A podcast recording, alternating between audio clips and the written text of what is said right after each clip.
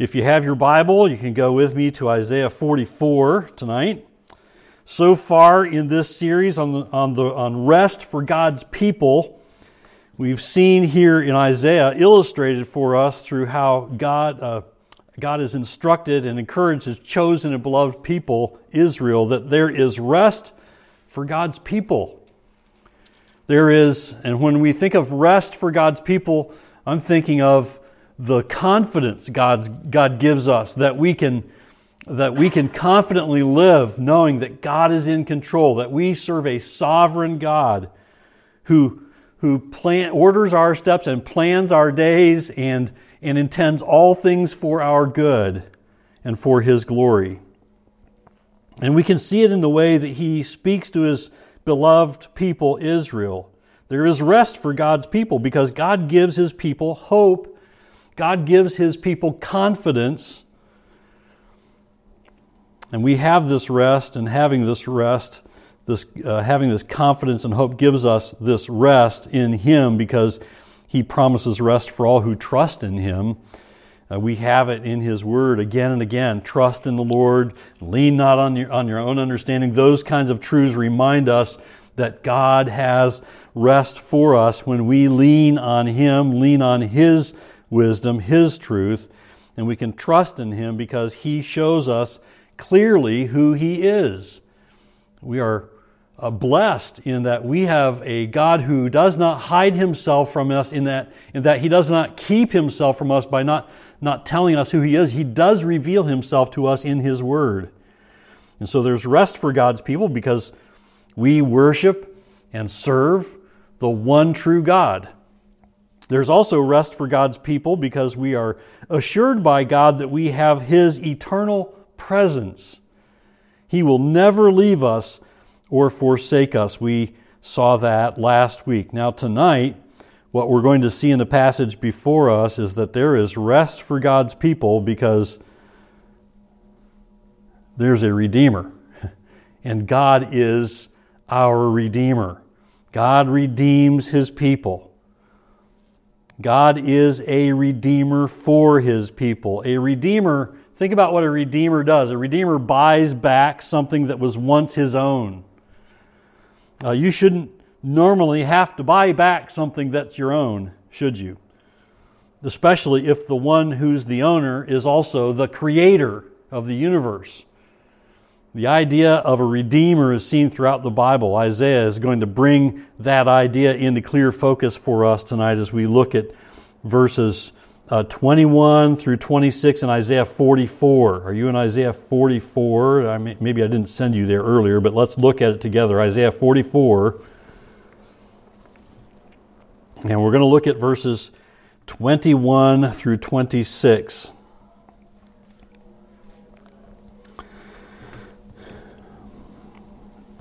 Isaiah 44 21. Remember these things, O Jacob and Israel, for you are my servant.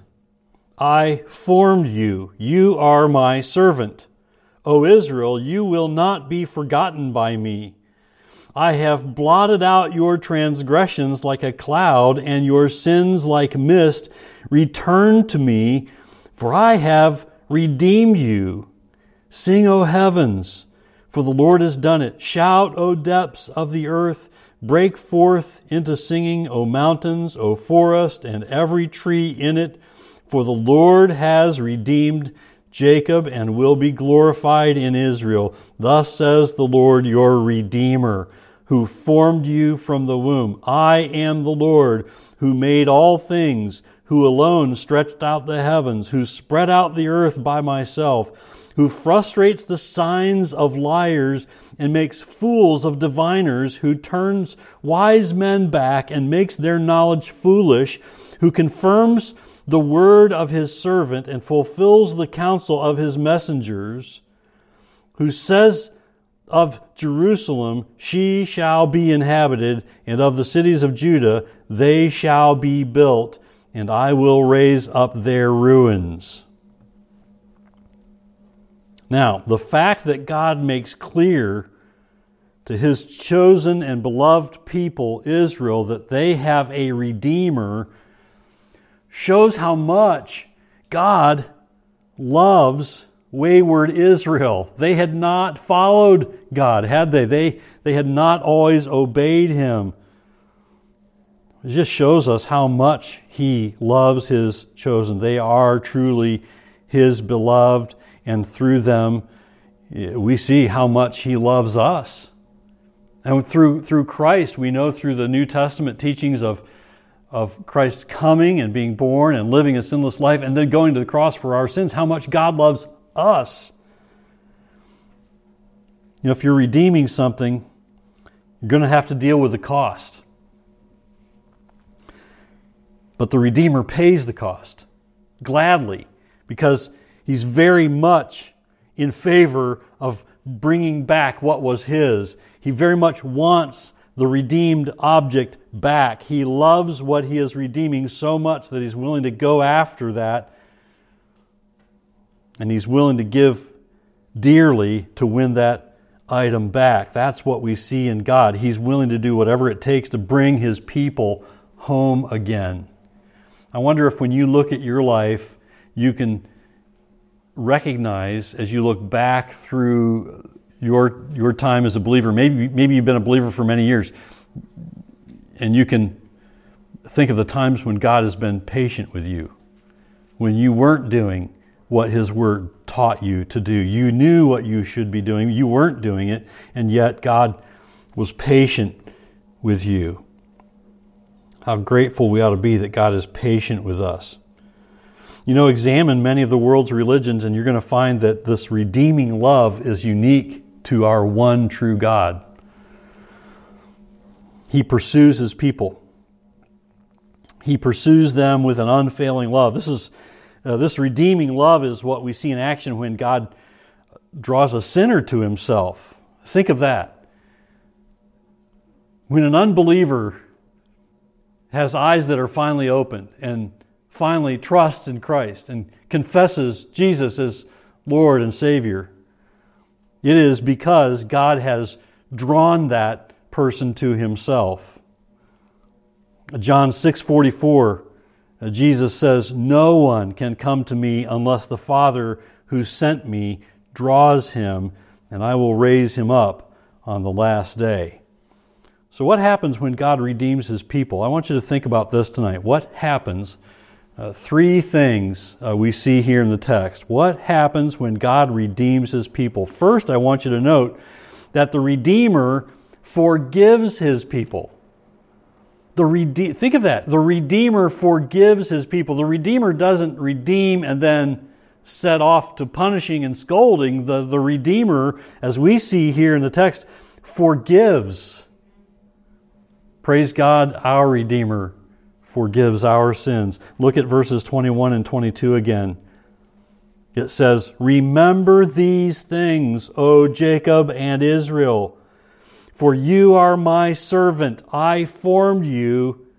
You are my servant, O Israel. You will not be forgotten by me. I have blotted out your transgressions like a cloud and your sins like mist. Return to me, for I have redeemed you. Boy, the spiritual grace being implied in verse 22 is forgiveness of sins. That is, that is our God. He, he forgives our sins. Remember these things, O Jacob and Israel, says verse 21 For you are my servant. I formed you. You are my servant. That's interesting, isn't it? Basic. It's basic and fundamental to the work of the Redeemer is, is, is forgiveness, but yet he reminds them, I made you and you're my servants. That's not how people think. That's not how we earthly people think, is it? That's if if if we had a servant, we don't have servants anymore, do we? But if we had, let's say we had an employee, that person that person is to follow our instruction and do what we tell them to do each day. But what we see going on here is forgiveness of sins, not something, uh, not something where God is scolding and punishing the one who needed to be redeemed, but he's wooing them back, saying, I want you to, I want you to follow me. I want you to enjoy my forgiveness. Here, for our Redeemer, there's no redemption if, if the Redeemer is not willing to forgive. And God says here to his people Israel in verse 21 You will not be forgotten by me. That's a precious note to sound, isn't it? You will not be forgotten by me. Then in verse 22, I have blotted out your transgressions and sins. We see here the grace of God on full display. I want you to note whom he is forgiving according to verse 21. I noted it earlier. God says, You are my servant. He says it twice. You are my servant. Note whom also he is forgiving. I created you. God's created beings, God's servants. You are my servant, he says twice. I formed you. I made you. I'm your creator. How gracious God is. That ought to encourage us with the grace of God that He shows us through Christ. God is our Creator. He doesn't have to redeem us, He doesn't have to shower His love on us, but He chooses to. So gracious that He is willing to wipe away the sins of His wayward created beings who were meant to serve Him and bring Him glory, honor God with their lives. That's not how we people on earth operate. No, you know, think about it. When you've been wronged operating in the flesh, you want to get even. or you at least want to hold it against that person and kind of make them pay for a long time. But that's not our God, is it? God demonstrates something totally different. In fact, God now calls all of his children to learn to forgive the way he forgives. And this is instructive to us here because what we see in God, he wants to see in his children. Uh, in fact, listen to Ephesians 4:32. That it tells us how there how God wants us to forgive. Be kind to one another. Ephesians 4:32. Be kind to one another, tender-hearted. What should follow tenderheartedness? Forgiving one another and then, in case we need this reminder, as God in Christ forgave you. God says, don't be like the world. Be like, be like your Redeemer. We also learn from God's redemption of his wayward and, and sinful created beings that he will forgive even before we've stopped being rebellious and obstinate. And that's also how God calls us to learn to forgive people who wrong us. That's hard for us, isn't it? Uh, again, if someone has wronged us, we want them to see that they were wrong. We want them to come to us and, and ask for forgiveness, and then maybe we'll think about forgiving them. But that's not how God operates, and that's not how God wants His children to operate.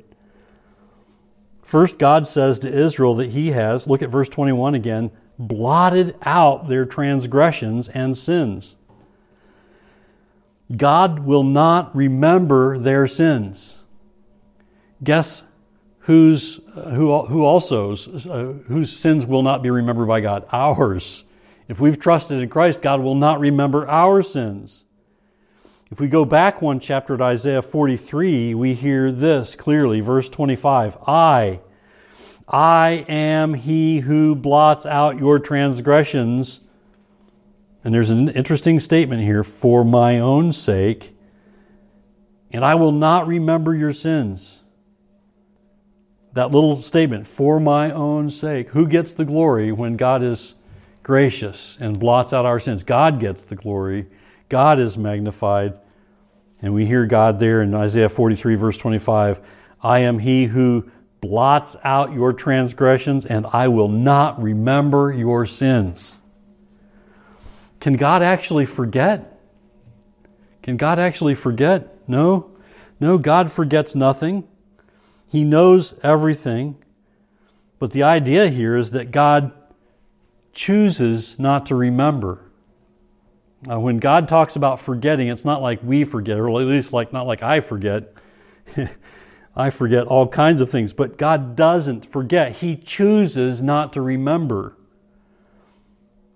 you realize that we can actually do the same thing? Again, what God shows us is how He wants His children to operate. We can do the same thing, though it's hard for us.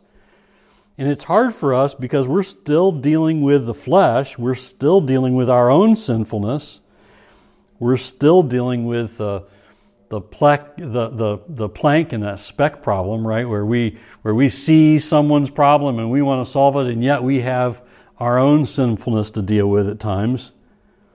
And we also struggle because we seem to not be able to forget the wrongs and hurts that people have done to us. But we can choose to not hold it against them. We can choose to be like our God, who redeems us and then forgets our sins, chooses not to remember our sins or hold them against us. We can choose not to let a relationship be ruined. We can choose that. Now, this is how the Bible describes how God treats our sins in Psalm 103 and verse 12, and how He would have us treat those who sin against us.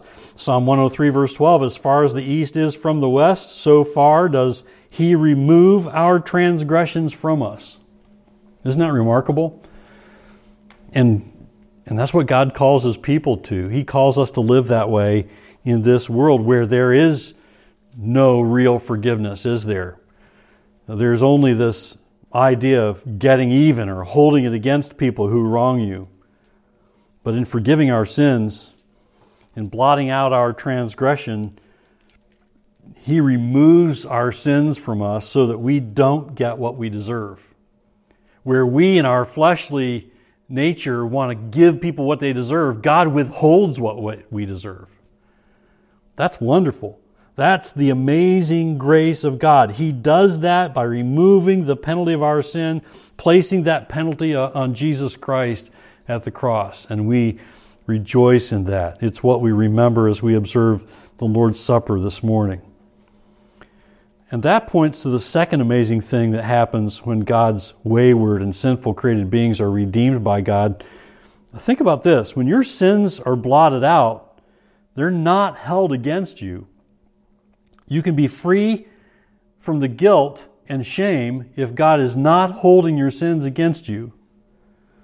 You can be free from guilt and shame that comes with your sins. There's no need for the redeemed to be burdened with guilt and shame. The slate is wiped clean. That's how God treats his chosen people, Israel, here. And we can see it in the text before us, and that's just what God does for us when we trust in Christ. Think of the shed blood of Christ being offered for our sins, and through that shed blood and through our faith in Christ, He sets us free. And because of the sacrifice of Christ, our sins are not held against us. That's something we ought to remember often. God is not holding my sins against me because He, he poured out His wrath on the Lord Jesus Christ. Note also, there is rejoicing in heaven when sinners repent. So, what happens when God's people are redeemed? The Redeemer forgives, and there is rejoicing in heaven when sinners repent. Look at verse 23 again. You can see it here in verse 23. Sing, O heavens, for the Lord has done it. Shout, O depths of the earth. Break forth into singing, O mountains, O forest, and every tree in it, for the Lord has redeemed Jacob and will be glorified in Israel. There's a powerful reminder here of how God's grace gives us much cause for joy. I believe that God's children on earth ought to be the most joyful people on earth we have every reason to be joyful. We ought not be dreary and sad people. We ought to be joy filled, overflowing with joy because of the grace of God shown on us. Do we face hardships and difficulties? Yes, we do. Do we find that we have strained relationships? Yes, we do. But if our faith is in Christ, we have been redeemed. Our sins have been forgiven.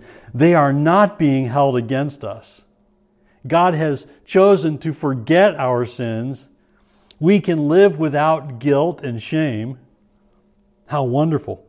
We ought to rejoice with the angels in heaven over God's grace on us, the redeemed. God loves his redeemed, uh, redeemed children so much that he works in their lives to bring them back to him also when they sin. That's a powerful reminder here. Remember the father in the story of the prodigal son in Luke 15? Remember what he does when he sees his son returning? He is overjoyed and he throws a celebration. He celebrates. He runs to meet him and he makes a huge celebration and he gives his son a fresh start. Isn't that wonderful? That's what God does with us when we turn to him through faith in Christ. And in Luke 15:10, the illustration of the prodigal son is explained when we're told, "There is joy before the angels of God over one sinner who repents." Even the angels in heaven rejoice when we return to God. Now that's what we see here in Isaiah 44, verse 23. Sing, O heavens, for the Lord has done it, for the Lord has redeemed Jacob and will be glorified. The Lord will be glorified in Israel. What happens when God's people are redeemed? The Redeemer forgives, heaven rejoices, and next we see that God works powerfully on behalf of his redeemed people. We aren't left to our own devices. And God's people, Israel, weren't left to their own devices. That's what we see in verses 24 through 26. God works on behalf of his redeemed people. God acts, he is not idle. Again, there's this reminder here in verse 24 that God created them. Thus says the Lord, your Redeemer who formed you from the womb. Note how God acts on behalf of his created people, his redeemed people, his beloved people in verse 25. Verse 25 says, Who frustrates the signs of liars and makes fools of diviners, who turns wise men back and makes their knowledge foolish. Think about this God will ultimately thwart those who oppose his people. Now, at times we feel opposed, don't we? We feel uh, persecuted uh, for our faith. Or you may have been wronged by someone who, it seems, is getting away with it. Who is it who will make all things right? It's not you, it's not me, it's God. God will ultimately thwart those who oppose his people, and God will confirm by bringing to pass what the prophets he sent foretold. God will not be mocked. God will act. And He will work on behalf of His people whom He has redeemed. We can rest in that. That's a wonderful reminder because at times we can be so frustrated with what's going on around us because we can't seem to put our hands on it and fix it and make it go the way we think it should go. And yet, if it's dishonoring God, if it's opposing God, if it's opposing God's people, God will have his day. He will not let those things escape his eye and his hand. And there's an important reminder here for us in this. When it seems like the world around us gets the upper hand in opposition to what God declares is right and wrong, and we see that often in our culture, we think, what in the world is going on? That is so anti truth. That is so anti God. That is so anti Bible. How can they do that, we say? When that happens, we need not worry. God will have the final say. God will not be mocked. That's our Redeemer. God redeems his wayward children. And like a parent who restores their children after they've disobeyed their commands, God restores us. It's wonderful to watch a parent with a disobedient child welcome that child back and give them a hug and set them on their way and set them right and set them on their way. But just think about how much love an earthly parent has for their child, and if an earthly parent restores an erring child because of their deep love for them, how much more will our Redeemer work even harder to restore us when we wander from Him?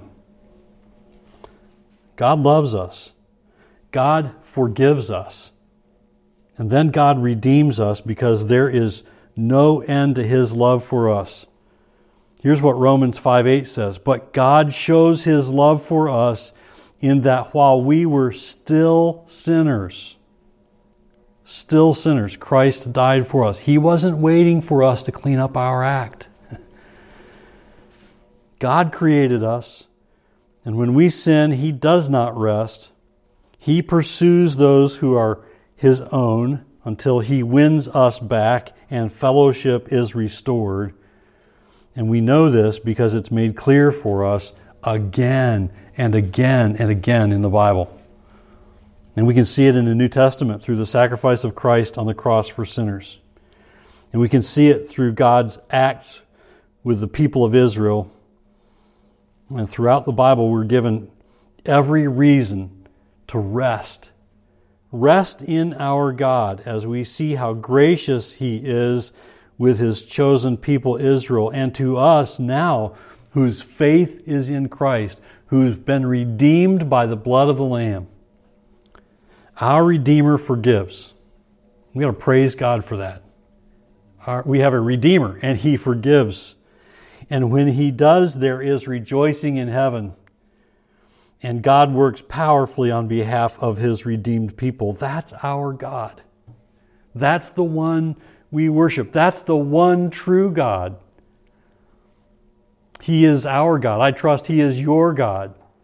And He has given us His word so that we can be encouraged and strengthened and given confidence to live in this day in which we live and to be able to live in this day and rest, knowing that He is in control. He is working. He is powerfully working on behalf of his redeemed people. And we ought to be the most uh, joyful people on earth because of these truths.